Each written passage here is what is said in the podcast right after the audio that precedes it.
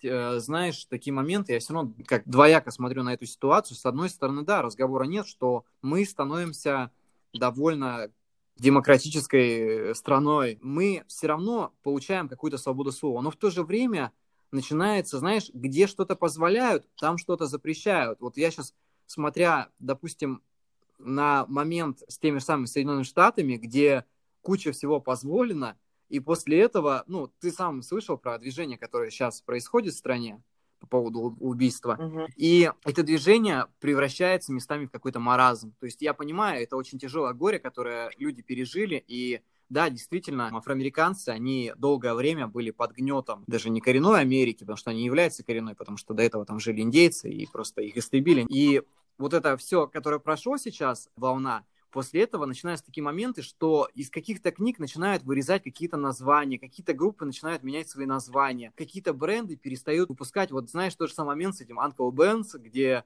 изображен мужчина чернокожий. Оказывается, этот бренд является, ну вот, Uncle это как дядя, а дядями называли чернокожих, которые не имели никакого там, ну, я не знаю, отношения к людям, которые жили тогда, являлись и хозяевами, грубо говоря. То есть это сейчас звучит как оскорбление. Начинается менять ну, название брендов, которые уже там 200 там, лет выпускаются, 100 лет выпускаются и так далее. Там и из игр что-то вырезают, много толерантности стало. Довольно даже бессмысленное, когда в игры или там фильмы, знаешь, Я вот тоже с тобой согласен, что с- немного с толерантностью прям начали перегибать. Потому что русалочка будет черная. Русалочка из Диснея, которая всегда была белокожая, с красными волосами, будет черная. Да, Кстати, слово черное говорить можно. Нельзя говорить слово негр. нельзя просто прийти в мир и сказать, вот сейчас мы это все меняем, и вот русалочка будет темнокожей, допустим, Гермиона тоже оказалась темнокожей, проклятом дитя, по-моему, да, вот возвращаясь к этой теме. И вот у тебя просто разрыв шаблонов происходит, вообще, что происходит в этом мире, почему вот так вот все это было. И тут, понимаешь, мне кажется, что это не все есть хорошо, то есть я понимаю, что трагедия, которая случилась, она действительно стоила внимания, она действительно стоила переосмысления того, что происходит. И того полицейского, который совершил это преступление и убил человека, нужно было, конечно, карать по закону. Естественно, я не знаю, что с ним дальше будет, но я надеюсь, что он получит реальный срок, потому что он убил человека. Действительно, как бы на службе это сделано, это является осуждением того, что как бы вообще происходит в современном мире. То есть, олицетворяя власть в Америке, он совершает подобные поступки. Я с этим согласен.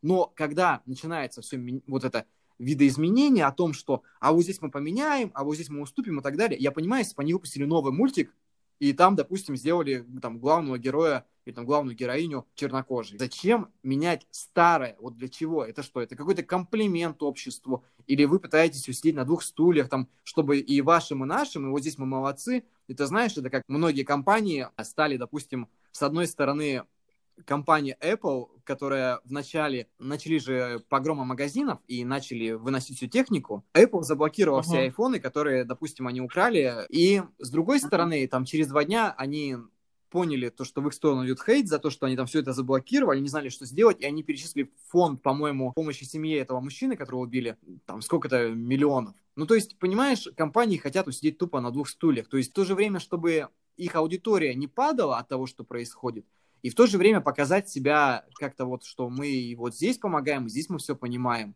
Ну, не знаю, типа, мне кажется, что это довольно сложная тема, потому что тема вообще толерантности в современном обществе, знаешь, что уж далеко ходить, что у нас происходит в России, немножко отходим от творчества, такое движение, как бодипозитив, агрессивный феминизм начался, и вот т.д. и т.п., вот это, конечно, немного начинает напрягать. То есть девочка, которая... Я понимаю, что там бодипозитив сам по себе — это принятие своего тела таким, какой он есть. Но когда какая-то девочка доводит себя просто до состояния, что ее вот-вот разорвет, она питается так, что у нее явно будут проблемы с сердцем, и при этом она создает страницу в Инстаграме и учит других людей заниматься тем же, я считаю, что это разрушительно. Тоже сколько, получается, людей, столько и желаний делать что-то. Вот про бодипозитив ты рассказал. Действительно, я прям соглашусь с тобой на 100%, что слишком много стало толерантности. Да, даже не то, что толерантности, слишком много стало видимости то, что мы толерантные. Потому что сделать, как вот ты говоришь, Apple, перечисливая ему какие-то средства, сделать что-то и быть на самом деле таким, это разные вещи. Да, Это я жесть. совсем согласен. Я согласен еще, что если они изменят русалочку, это окей. Но зачем делать казаков темнокожими? Это по истории никак невозможно, понимаешь? Не было темнокожих казаков. А, кстати, какой-то сериал же вышел. Чернобыль. А, британский. Нет, нет, британский. Про королеву. Нашу Екатерину Вторую.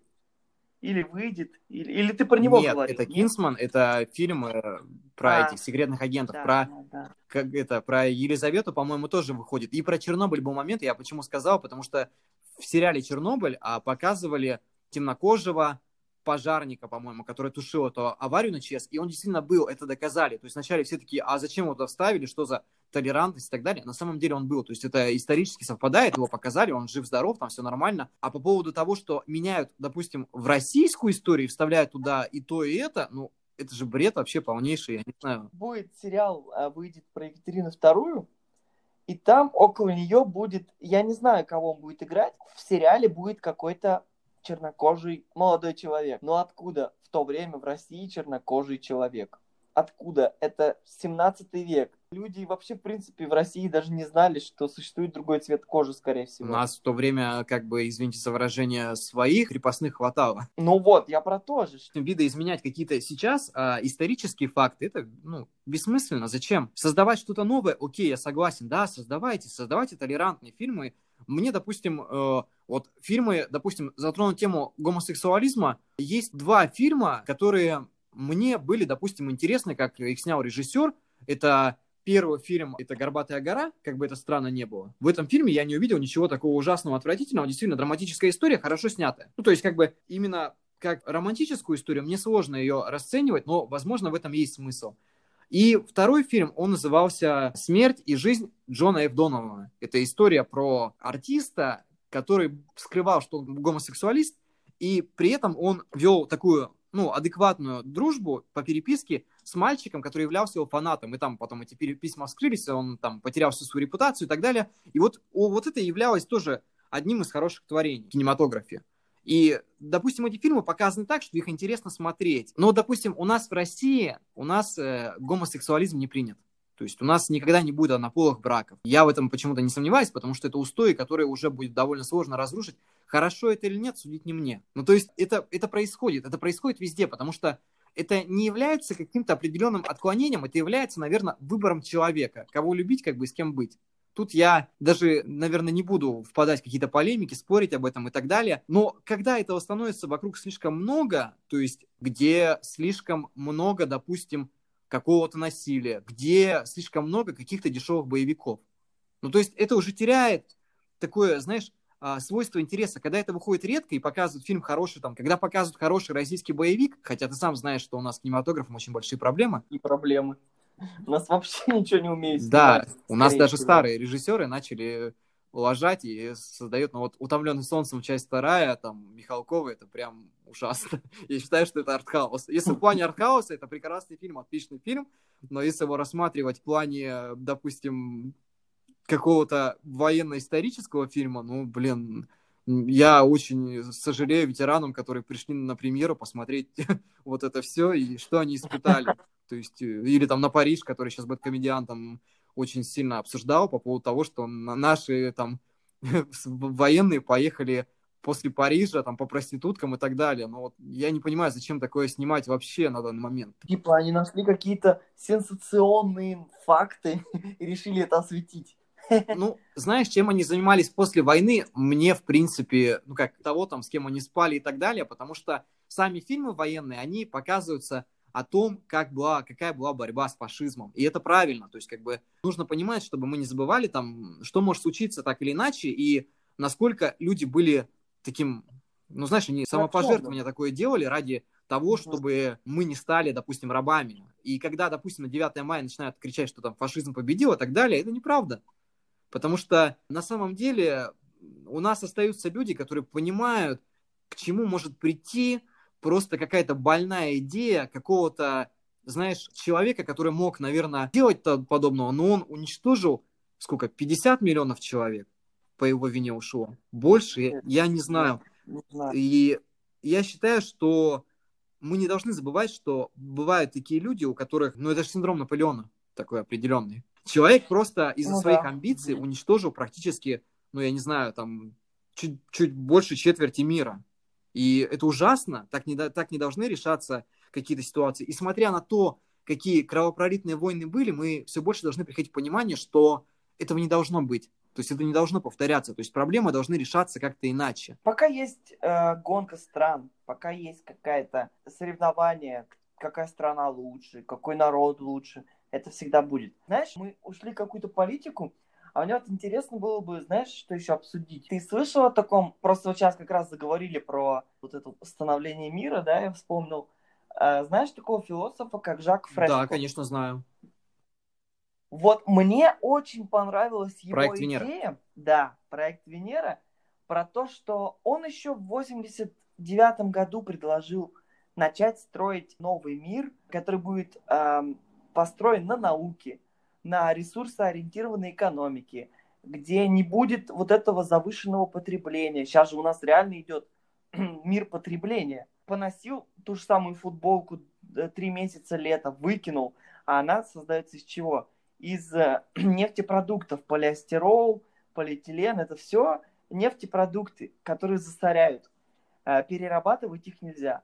Так вот, он предложил, чтобы и вещи перерабатывать можно было, и создать отдельные там научные центры, где будут люди жить, пользоваться не атомной энергетикой, которая загрязняет там все и опасно, а пользоваться какими-то чистыми природными Э, ветряными там мельницами, там, водными мельницами и так далее. Что вот ты можешь сказать про его теорию? Как она тебе близко откликается? Хотел бы ты вообще, вероятно, может быть, попасть в такой мир, пожить там какое-то время. Вот я считаю, как... что я не просто хотел попасть в такой мир, я считаю, что я бы хотел в нем жить, потому что то, что происходит сейчас с экологией в стране, Жак Фриско для меня стал определенным примером. Ты, наверное, знаешь, что очень не любит религии, он негативно относится к христианам. О, Я да, сам, да. являясь христианином, вижу в этом человеке, знаешь, намного иногда больше какой-то божественной стороны, то есть э, вот это вдохновение человека, который хочет улучшить мир, чем иногда в, люд- в людях, которые там бьют себя в грудь и говорят, что они там супер верующие. Он выдавал очень много интересных моментов. Мне очень понравился его, его эксперимент с ревностью, что ее не существует, что когда он экспериментировал на кошке и собаке, гладил кошку, а собака вначале это не воспринимала, или было наоборот, точно не скажу, и она начинала нервничать. И когда он начал прикармливать собаку, собака успокоилась, начала к этому нормально относиться, то есть как бы, что и ей уделили, там уделили, что как таковой ревности не существует. Мне понравилась очень история про человека, помнишь, у которого была вся рубашка из оплаты, который очень хорошо разбирался в каких-то физических теориях, но при этом он не мог жить в нормальном обществе, потому что у него не было достаточно финансов. Наш мир, он с каждым годом становится все хуже. Вот пример коронавируса, который сейчас произошел, и на тот момент не подготовлена к этому, вообще никак, потому что никто в нее не вкладывал деньги, никто ее не развивал. И когда случилось подобное, все вышло из-под контроля, естественно, люди начали понимать, что а почему вот так вот происходит, а почему у нас до сих пор нету там каких-то заранее лекарств от подобных вещей. Это, знаешь, привело меня к такому моменту, что многие люди почему-то не задумываются о том, что вот сейчас объявили пандемию коронавируса по всему миру, но при этом в год умирает 18 миллионов человек от рака, и никто не объявляет о пандемии. Никто с этим не борется, никто не начинает прогрессивно делать какие-то лекарства, изучать э, до конца это все, чтобы понимать, почему наши там текиллеры пропускают а, раковые клетки там время от времени. И я считаю, что Жак Фриско видел будущее таким, каким оно должно быть. Он рассказывал про этот город, про то, что в этом городе каждый будет там заниматься своей работой, но при этом а, большая часть работы будет роботизирована. То есть, допустим, не будет такого социального неравенства, где люди, допустим, будут там копаться в помойках, а другие будут жить хорошо. То есть все будут жить одинаково, все будут жить нормально. Я не знаю, насколько это возможно в нашем современном мире, потому что, ну, я не знаю, дай человеку что-то хорошее, он захочет что-то еще лучше. И от этого создается все время какое-то неравенство, потому что человек не может ценить то, что имеет. Но видишь, здесь, скорее всего, необходимо, чтобы просто несколько поколений воспитывались в других жизненных ситуациях, чтобы не было так, вот этого неравенства прям изначально с их рождения. Потому что если он же говорил, что если будет всем всего хватать, зачем нужно будет брать больше, если у тебя все есть? Почему же сейчас у нас социальное неравенство? Потому что у кого-то чего-то нет, они завидуют тем, у кого это есть. И поэтому, а если вот была бы та система, то, в принципе, сама причина преступлений и так далее была бы не актуальна, ее бы просто не было. Я вот тоже, наверное, хотел бы пожить в таком мире. Это, на мой взгляд, невероятный был бы опыт. Э, даже не то, что опыт, как эксперимент. Даже слухи были какие-то, вроде бы, что около Питера строят такой город. Не слышал? Нет, я такого не слышал. Я знаю, что где-то в Штатах сейчас, по-моему, создается какой-то город, где будет единая валюта и где, по-моему, планируется что-то сделать социальное неравенством. Это, по-моему, делается за счет, такой был раньше, я не знаю, кто он, рэп-исполнитель, кто Эйкон. Вот он, по-моему, создает свой город, где ага. будет единая валюта, и они будут там это все развивать, и город будет такой экспериментальный. Вот, э, вот что-то там будет такое делаться. Человек сам по своей природе, он воспитан, э, как тебе сказать, это, по-моему, идет с поколения в поколение, что у нас есть какое-то чувство жадности, что ли. Вот если бы мы его избегали и понимали, что вот здесь вот ровно нам хватает, знаешь, это как как э, проблема с весом, когда ты ешь очень много и понимаешь, что толстеешь, но тебе нравится есть, начинаешь есть больше. А когда сидишь на диету, тебе становится еще хуже, тебе нужно еще больше, больше, больше, потому что твой организм уже привык.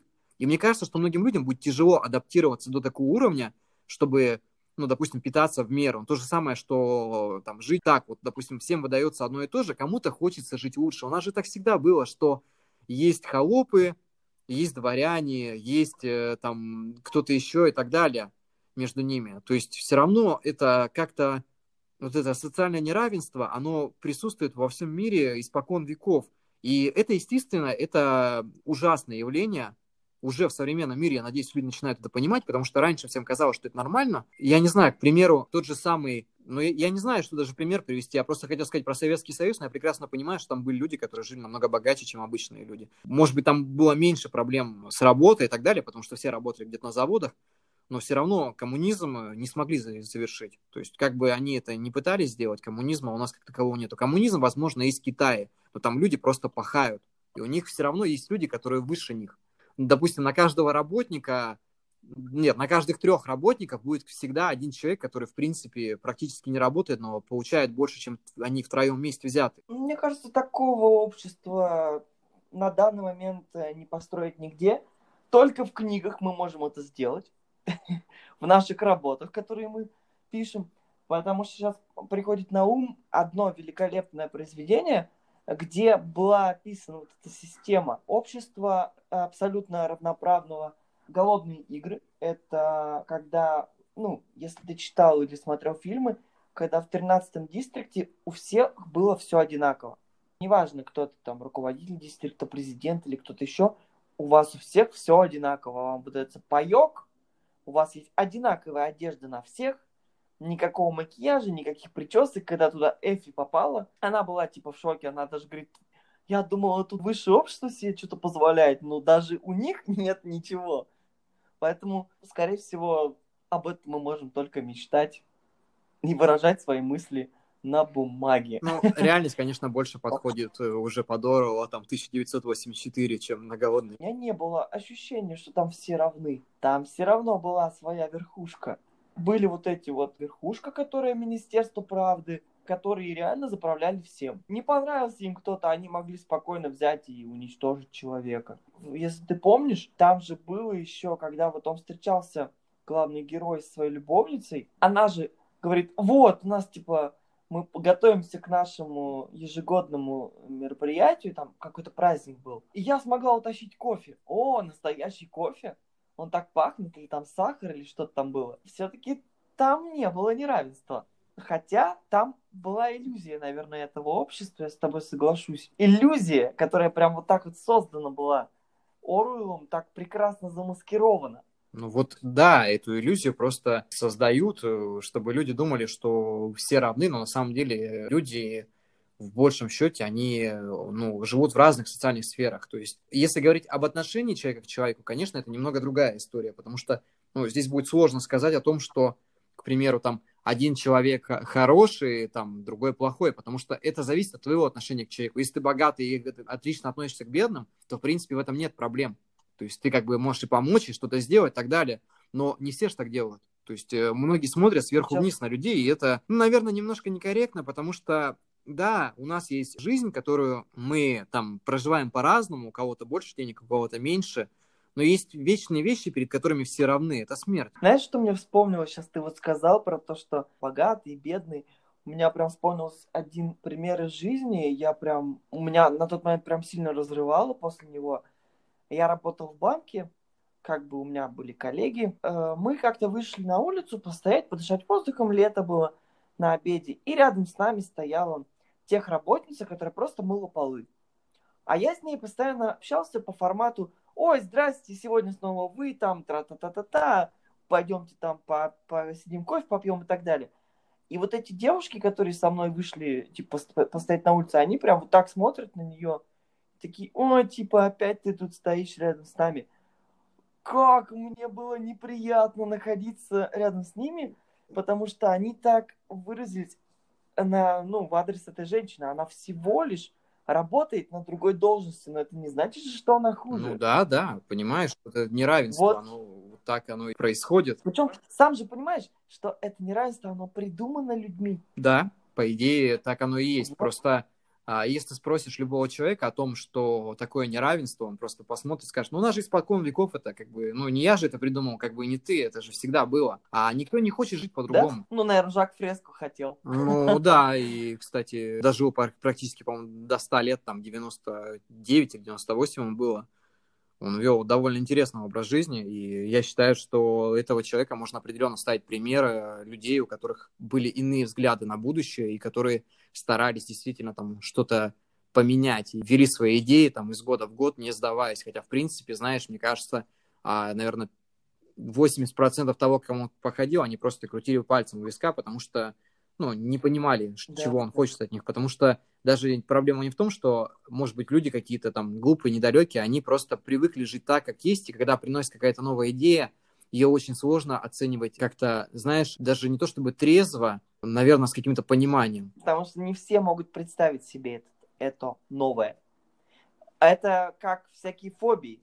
Что-то новое всегда вызывает страх. Да. Если что-то нам незнакомое, это вызывает страх. Кстати, насчет его Жака Фреско, его и считали немного шизофреником на протяжении... И он до конца же своей жизни боролся, прям вел эту идею до самого конца. Прям поэтому... А, и да, его, по-моему, начали уже преподавать по философии в университетах. Его включили ну, в программу. слушай, это хорошо, это прям отличный прогресс. Я считаю, что если данного человека начинают все-таки продвигать после его смерти, даже изучать, я думаю, что этот мир все-таки не так уж и потерян. Я думаю, что на этой приятной ноте мы будем потихоньку заканчивать с тобой. Да, великолепный эфир получился прям обо всем поговорили. Да, отлично. Слушай, у нас есть такая небольшая традиция. Я прошу каждого гостя пожелать нашим слушателям или читателям какие-то творческие наставления или просто от себя? Всем читателям, кто именно любит читать, оценивать творчество писателей, я желаю интересных историй, желаю вдохновляться, находить даже в чем-то мелком свое вдохновение, свое счастье и получать эмоции от этого. А всем писателям и творческим людям хочется пожелать вдохновления от в принципе всего. Проснулся, увидел красивый рассвет, вдохновись, там, не знаю, пользуйся аффирмациями, э, саморазвивайся. Ну, я не конкретно одному, я всем. Саморазвивайтесь, пытайтесь как-то сделать жизнь свою, чтобы она не прошла впустую, потому что сидеть, конечно, в писанине и постоянно писать, писать, писать, это тоже не гуд вы должны отдыхать и получать эмоции и от жизни тоже. Но и творите, творите, творите. Спасибо тебе большое. Я очень рад, что ты пришел ко мне в подкаст. Я думаю, что это не последний наш совместный выпуск, и мы поговорим с тобой о чем-нибудь еще. Спасибо тебе большое, что пригласил. Да, была очень-очень интересная беседа, и будем, наверное, потихоньку прощаться. Еще раз спасибо, что пришел. Спасибо. Тебе тоже. Все. Пока, до скорых встреч. Пока.